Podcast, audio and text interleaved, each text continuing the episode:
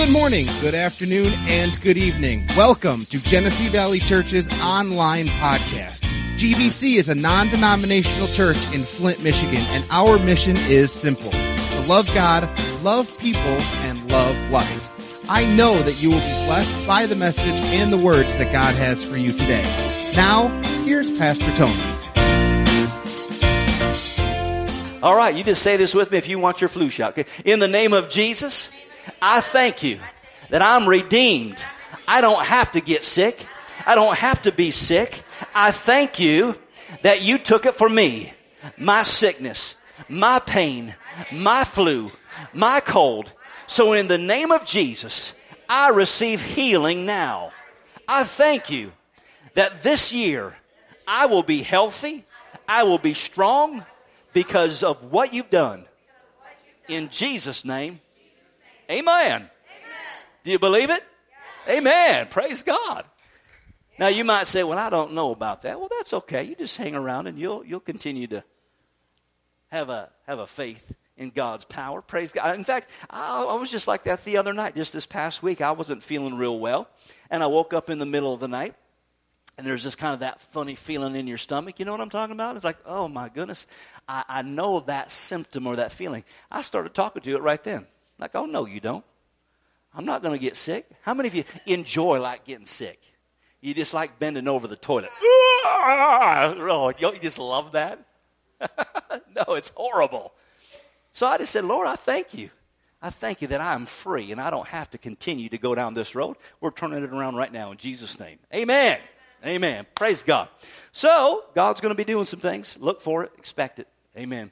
Hey, again, I just also, before we get started, there's a special person that's here today, and I don't want to embarrass or draw attention to, but there's a particular lady that came and visited this morning. Thank God for Facebook, because it lets you get caught up with people that you haven't seen in a long time. And so my wife, she had saw on Facebook a person that we had known several years ago. She actually helped us start our first church probably, I don't know how many years ago. And this was a blessing, and came up from Florida. I think she came from... Well, she came from Europe somewhere, Switzerland, Sweden, Norway, somewhere over there, you know. She'll get on me afterwards. But she somewhere over there, you know. But anyway, she came and helped us with our first church. And her daughters, they were probably under the age of 10 back then. And then we got to see her daughters on Facebook. And, I mean, they are full-grown women. This is like, oh, my gosh, you talk about making you feel old. I'm like, wow. So anyway, she's here this morning, and when she came in, it was just such a blessing. And so praise God. If you see a young lady you've never seen before, that's probably her. Just tell her, hey, glad you're here. Amen. Well, are you ready to get into this message this morning? Again, this is the first Sunday of 2019, and the series title, or the title of my message for these next few weeks, is called The 2-Minute Warning.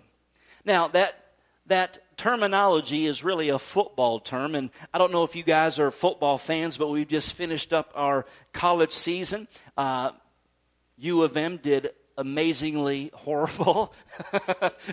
I mean, they were up against the number 10 team in I think it was the Peach Bowl, and I mean, they just got smeared. It was just horrible. But anyways, praise the Lord. But we enjoyed watching football, and then obviously we're coming up into Super Bowl Sunday. That's coming up in February, right? Come on, it's wear your jersey day.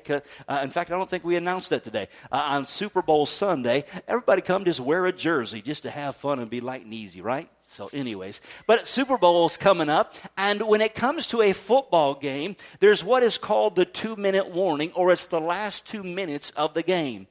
And the thing about the 2-minute warning is that when it comes to the end of the game, the 2-minute warning stops everything right where it's at, and it signifies you've got 2 minutes to play the rest of the game. And you would think that people would look at that last 2 minutes and say, well, we only got 2 minutes. We've been playing hard. It's time just to kind of light and easy for the rest of the 2 minutes. But that's not what you do. That 2 minutes is to indicate to you, you've got 2 minutes to hunker down, grit it out, do everything that you can, dig deep, because the game is on the line and you've got 2 minutes, right?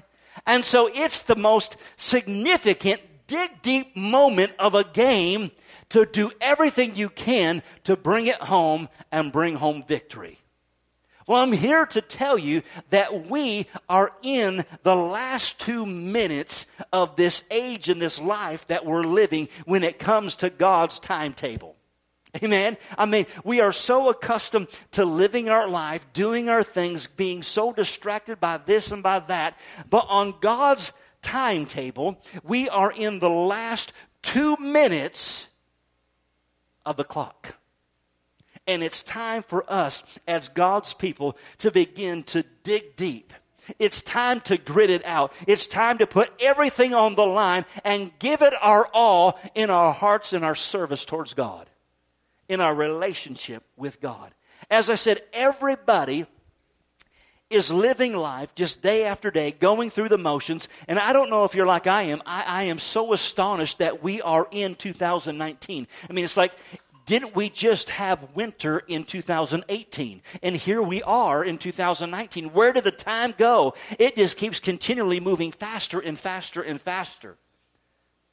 But when it comes to God, God has a timetable that he wants us to be aware of. When it comes to us as individuals, we very rarely prepare for much of anything. For some, we maybe plan as far as the next coming weekend. Man, I can't wait till the weekend gets here. I can't wait till Friday night because, man, I am going to just relax. It's the weekend. Or maybe we think out a little bit further and we say, you know what, I can't wait until vacation time, and we start to plan and we start to budget and we start to look ahead towards vacation time. We're going to Disney. And for all those of you that have been in Florida this past few weeks, well, just good for you. We were cold here in Michigan. And then maybe there are those that have maybe even planned out a little bit further, that maybe you've started to look out and plan for retirement. Well, by the end of today, my heart is that you would begin to look even further and that you would begin to have an awareness to be preparing for eternity. Because we are in a 2-minute warning when it comes to God's clock. We are on God's timetable and the time is ticking. Now, you might say, well, what does that mean? When you say we're in the last 2 minutes. Well, Jesus told us that he was coming back to receive his people. I'm not talking about the end of the world. I'm talking about when Jesus said he's going to come back and receive his family.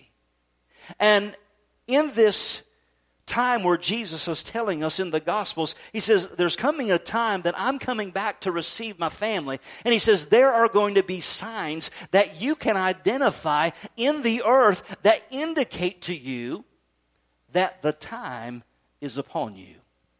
How many of you have driven down the road? We're talking about Florida. I don't know. Some of you have probably driven down to Florida.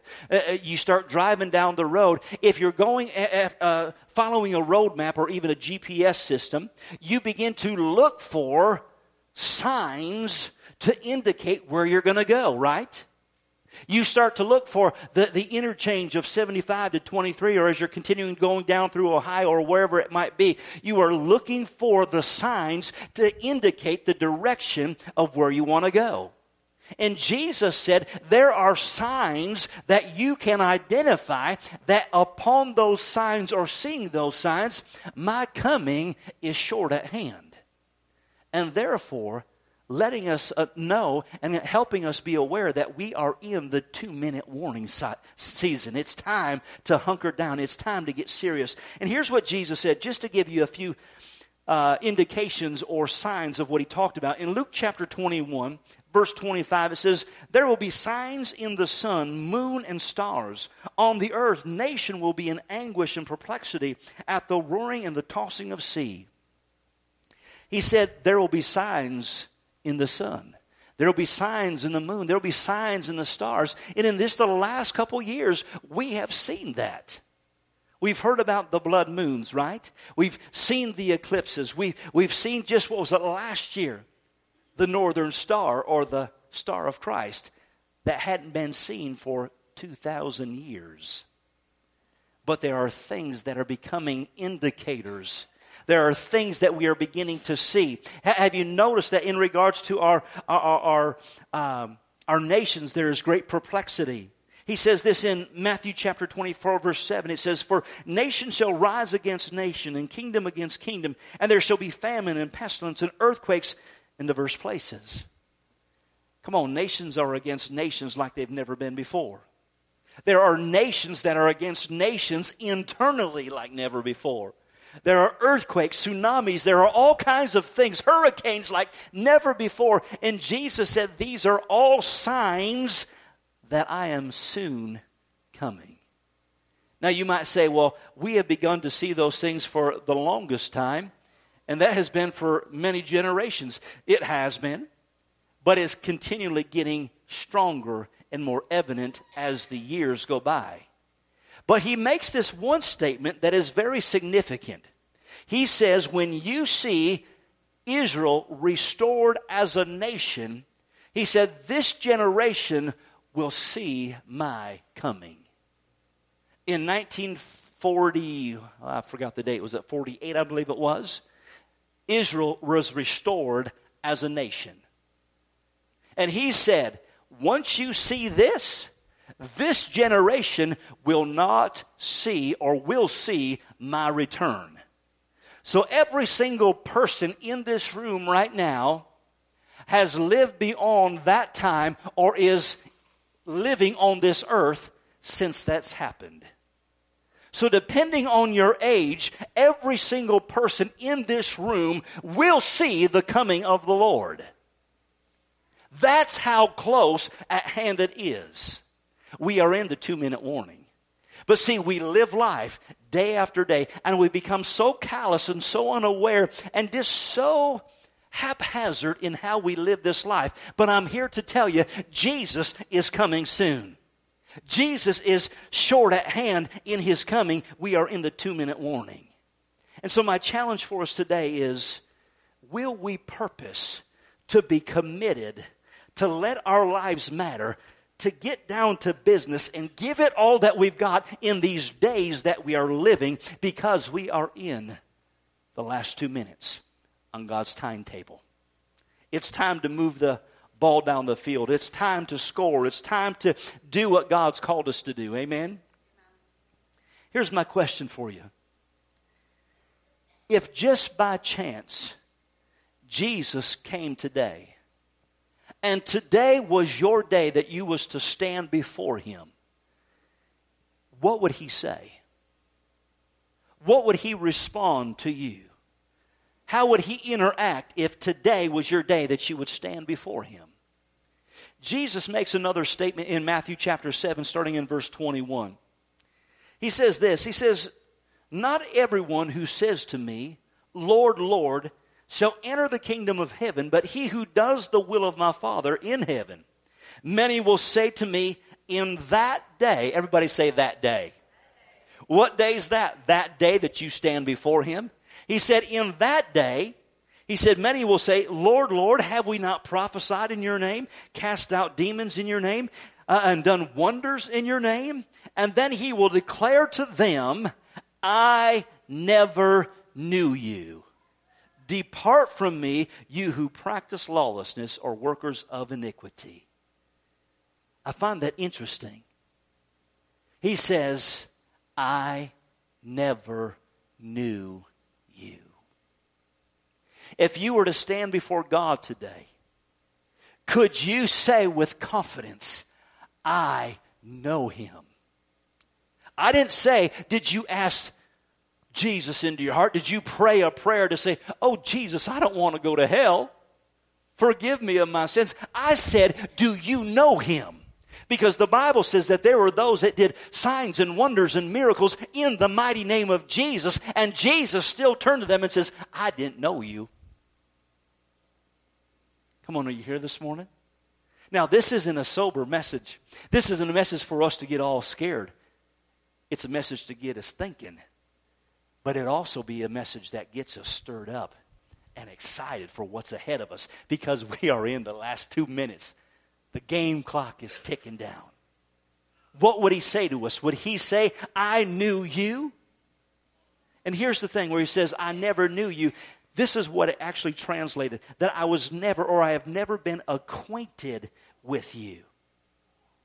If there was ever a time to make a decision to be committed, it is now. If there was ever a time to be serious in your relationship with God, it is now.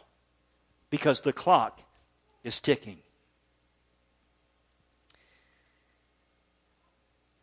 I said it's a time that we should be committed, but the thing is that we are a committed people. Everybody's committed. Unfortunately, we just tend to be committed to the wrong things. Are you out there? I said, we're people that are committed. We just tend to be committed to the wrong things. And the thing about it is that the enemy has been real good at bringing distractions and bringing things that have gotten us off course and have lured us to get into a place of where we give of our time or really commit ourselves to things when there are other things that God says, man, I so desire for you to be committed, that you would spend time, that you would serve, that you would grow, that you would come to know who I am. Think about it. We have things called social media. And social media is a wonderful tool to promote the gospel, to reach people, to reconnect. But do you know that you can get in the ditch with social media? I believe they say that the average time span for a teenager to be on social media is like 6 to 8 hours a day. How in the world can you spend that much time on social media? Well, see, it's a distraction. And here's what they're saying as a result of that. That as a result of that, children, teenagers, are no longer able to communicate and have interaction or social networking with people face to face because it's all done electronically. Are you here? Now, for some of you that are older and you say, I don't have a phone, I don't have a computer, this might be totally foreign to you. But for those of you that have smartphones, you know what I'm talking about. I'll be the first one to tell you, it's real easy to get on your phone and get on Facebook and start messing around on your phone while the kids are saying, hey, Dad, will you play with me? Hey, Dad, will you do something with me? Yeah, I'll be right there, son. You know what I'm talking about? It's easy to be distracted. In fact, here's what psychologists have said. They said that people now, or children of this younger generation, have a shorter attention span than a goldfish. They said that a goldfish has a 9-second attention span. They said children today are only at an attention span of 6 seconds. Why? Because there is a distraction that there is pulling people in a different direction, and they're committed to something but not committed to the right things. Has anybody paid attention to politics nowadays? I mean, it's just amazing how in the ditch on one side or the other you can go. And people can just get indignant, right? I mean, they're committed for causes and whatever else it might be, and it's just nothing but a distraction, right? I mean, you look at athletics. Now, I want you to hear me because I know you might think, well, Pastor, you get on a soapbox about this. I get on a soapbox about this because I have been pastoring for more than 20 years, and I have seen the damage. You might think, well, that won't ever happen to me. Whatever you're committed to is what you'll give your heart to. And I have seen families that have went down that route of where athletics become church and become God in the family, and it has destroyed families, it's destroyed marriages, and it has caused people to be spiritually bankrupt as a result of what they make God in their life. Are you hearing me? There's a sexual revolution that has transpired over the history of the last couple of decades, and especially in the time and the season that we're living in right now. Right?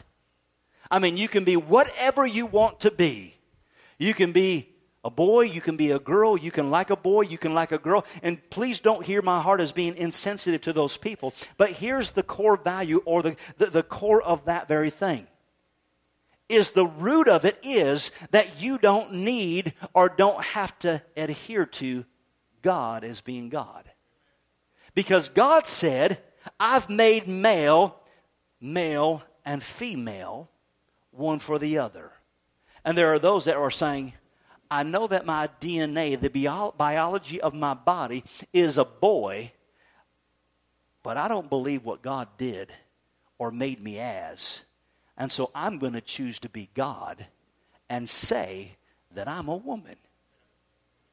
Now again, please don't hear me as being insensitive or critical on those individuals. My point is this, is that there has been a great endeavor to provide smoke and mirrors to get us off course and off point to where we're no longer committed to a heart towards God, but we're committed to all these other things, and it's nothing more than a means and a plot to get us distracted and away from God.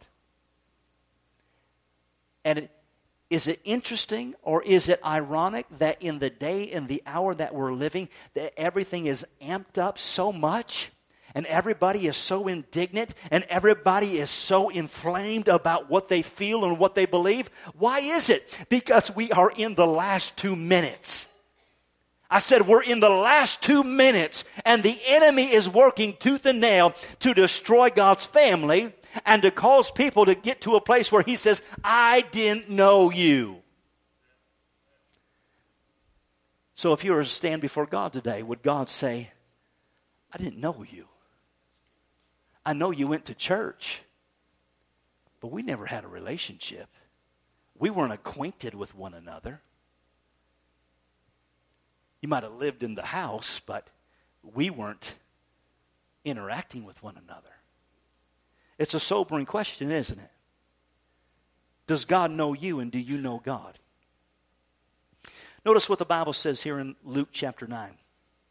In Luke chapter 9, starting in verse 62, it says, But Jesus said to him, No one having put his hand to the plow and looks back is fit for the kingdom of God.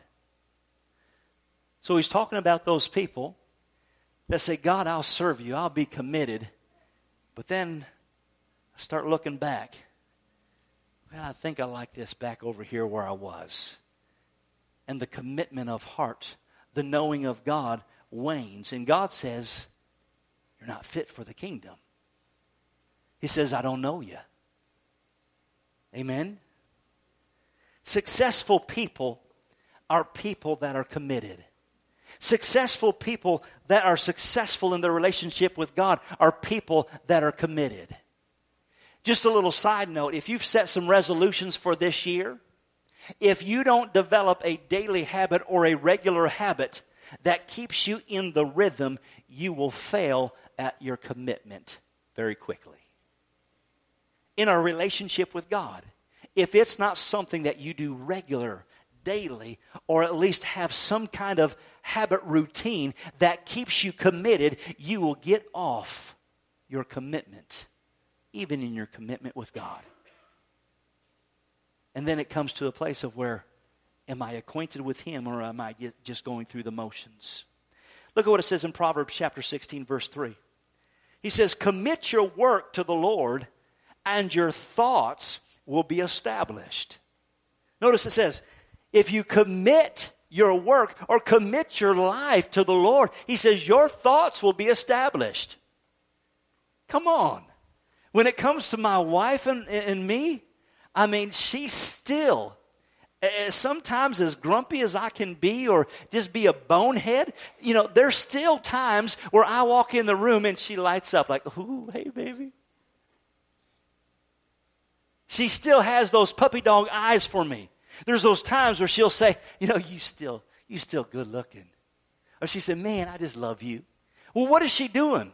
She's committed her heart to me, and therefore it dictates or it commits her thoughts. Right? So when she looks at me, she's like, man, you're still the man that I love. Because my thoughts and my heart are committed. When we're committed to God, when we commit our lives to God, our thoughts will be directed. When the enemy brings the temptation, when the enemy brings the distraction, when the enemy says, hey, why don't you get involved here? My thoughts say, well, listen, I want to make sure that it lines up with my heart and my relationship and my commitment with God. Is it going to affect that? Is it going to change that? Is it going to hurt that? But I commit myself to God. Now, here's the thing. God doesn't want robots. Did you hear me? I said, God don't want robots. He's not looking for you to be mechanical. He simply wants us to have a want to, have a desire to know Him. But on the flip side, God is committed to you.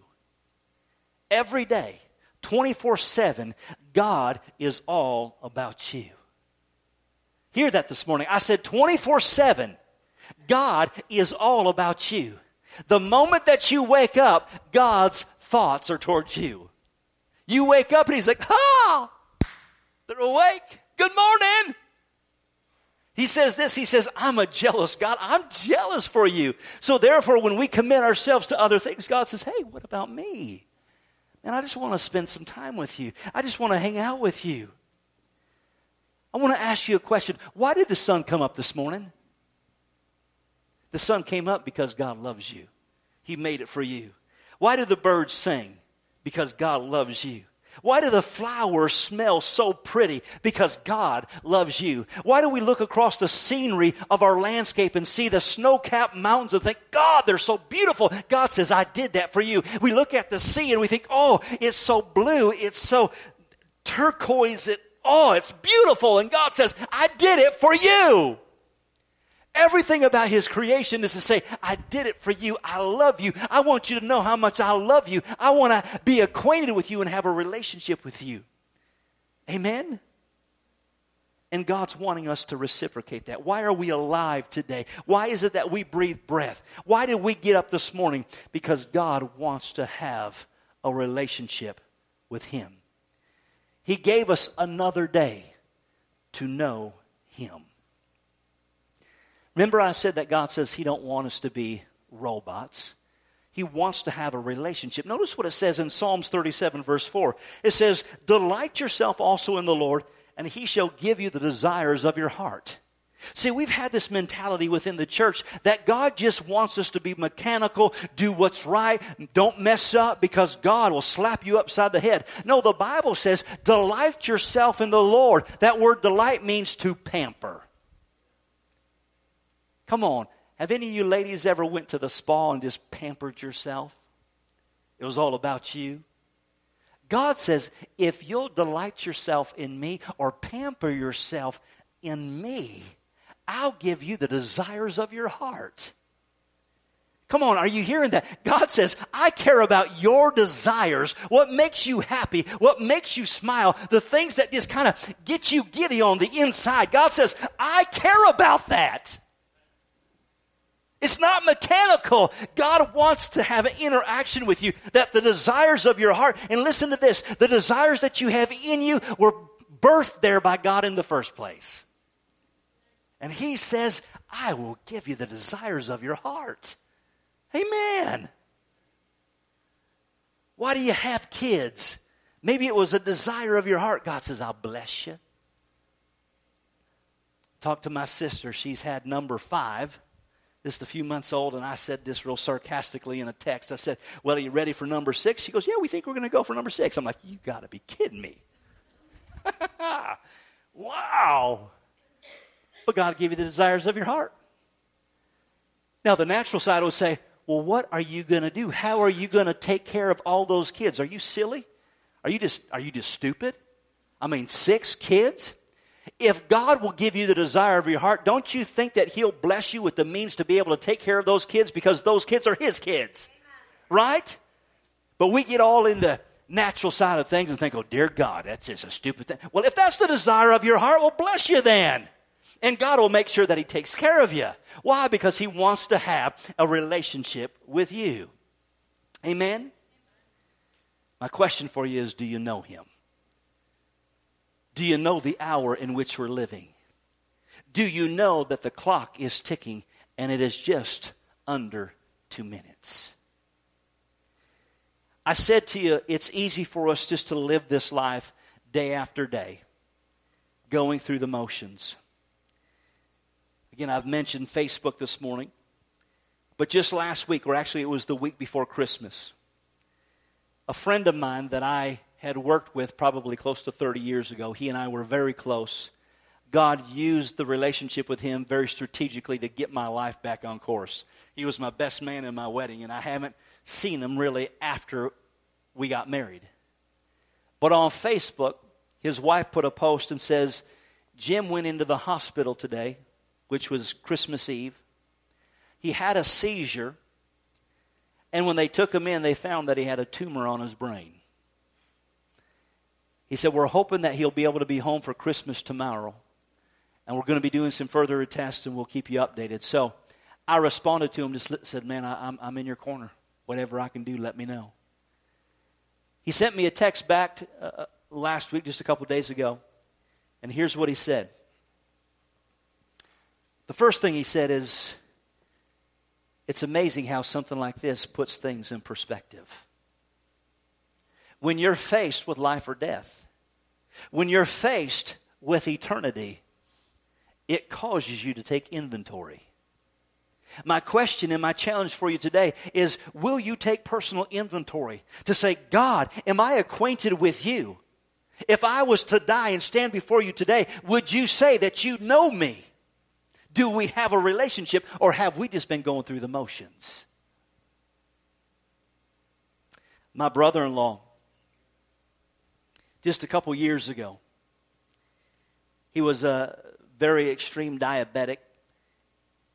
He was doing very poorly. His kidneys began to fail, and really they didn't know what was causing him to be in such poor health at this particular time.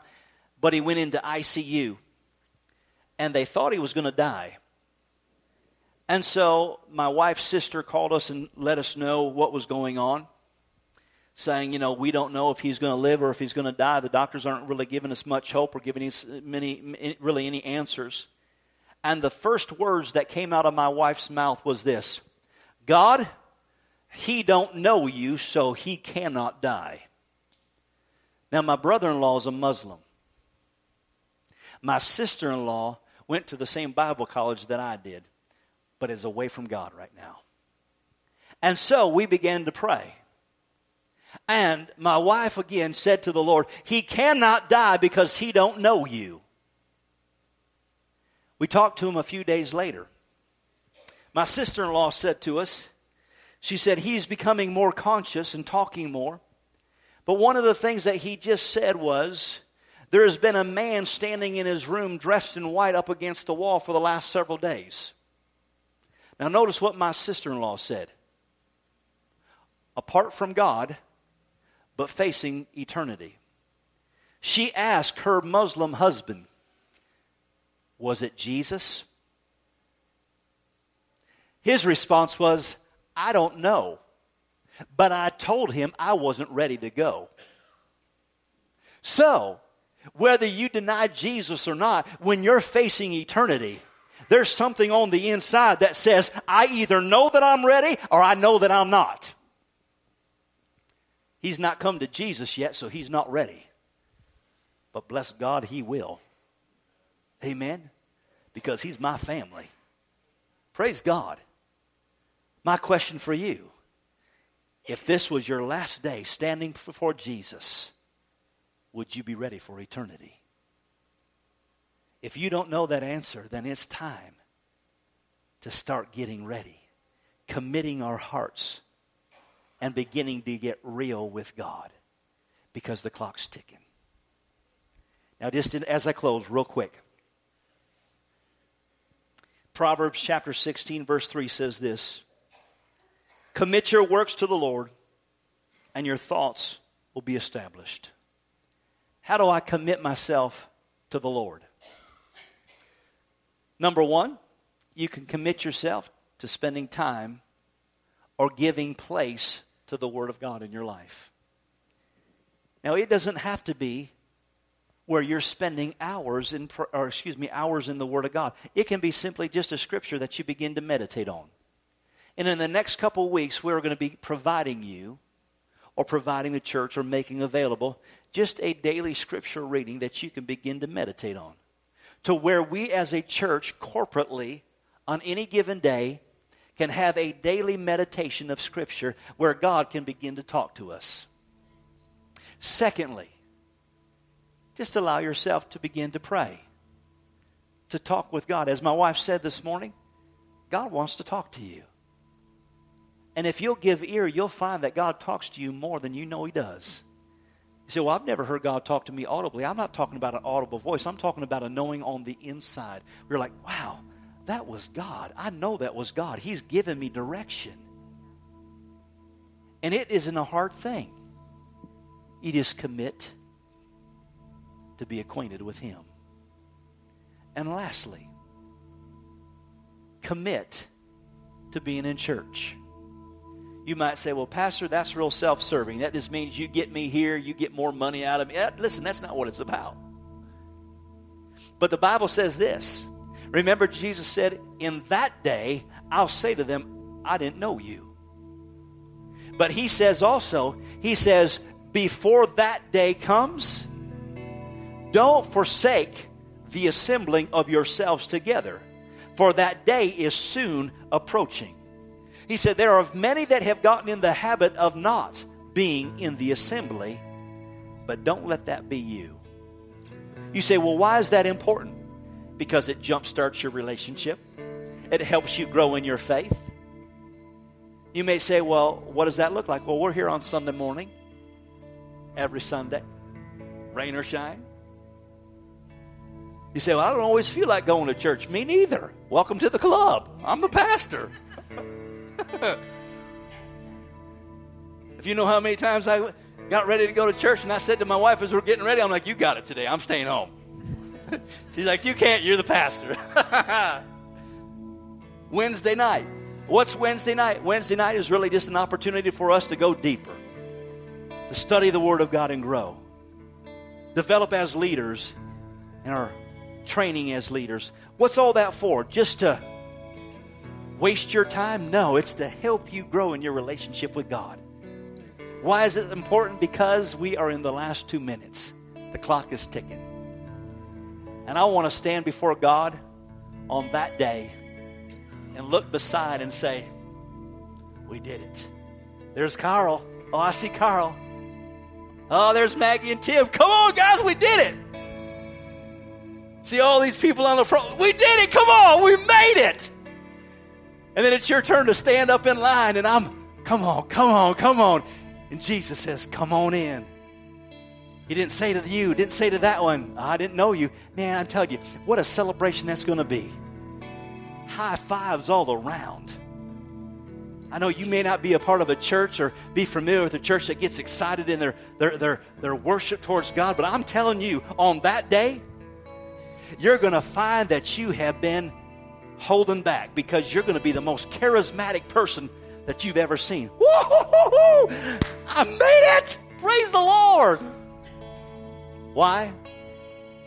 Because He's going to say, enter in. Let's get dedicated. Let's get committed. Let's purpose to put it all on the line and purpose to pursue God this year. Amen? Because we're in the last 2 minutes. Let's stand.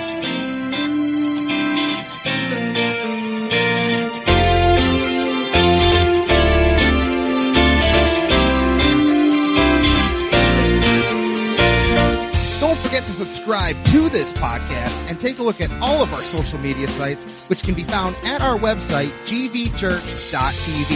We know that today's message has been a blessing to you. Thanks for listening. We are Genesee Valley Church, loving God, loving people, and loving life.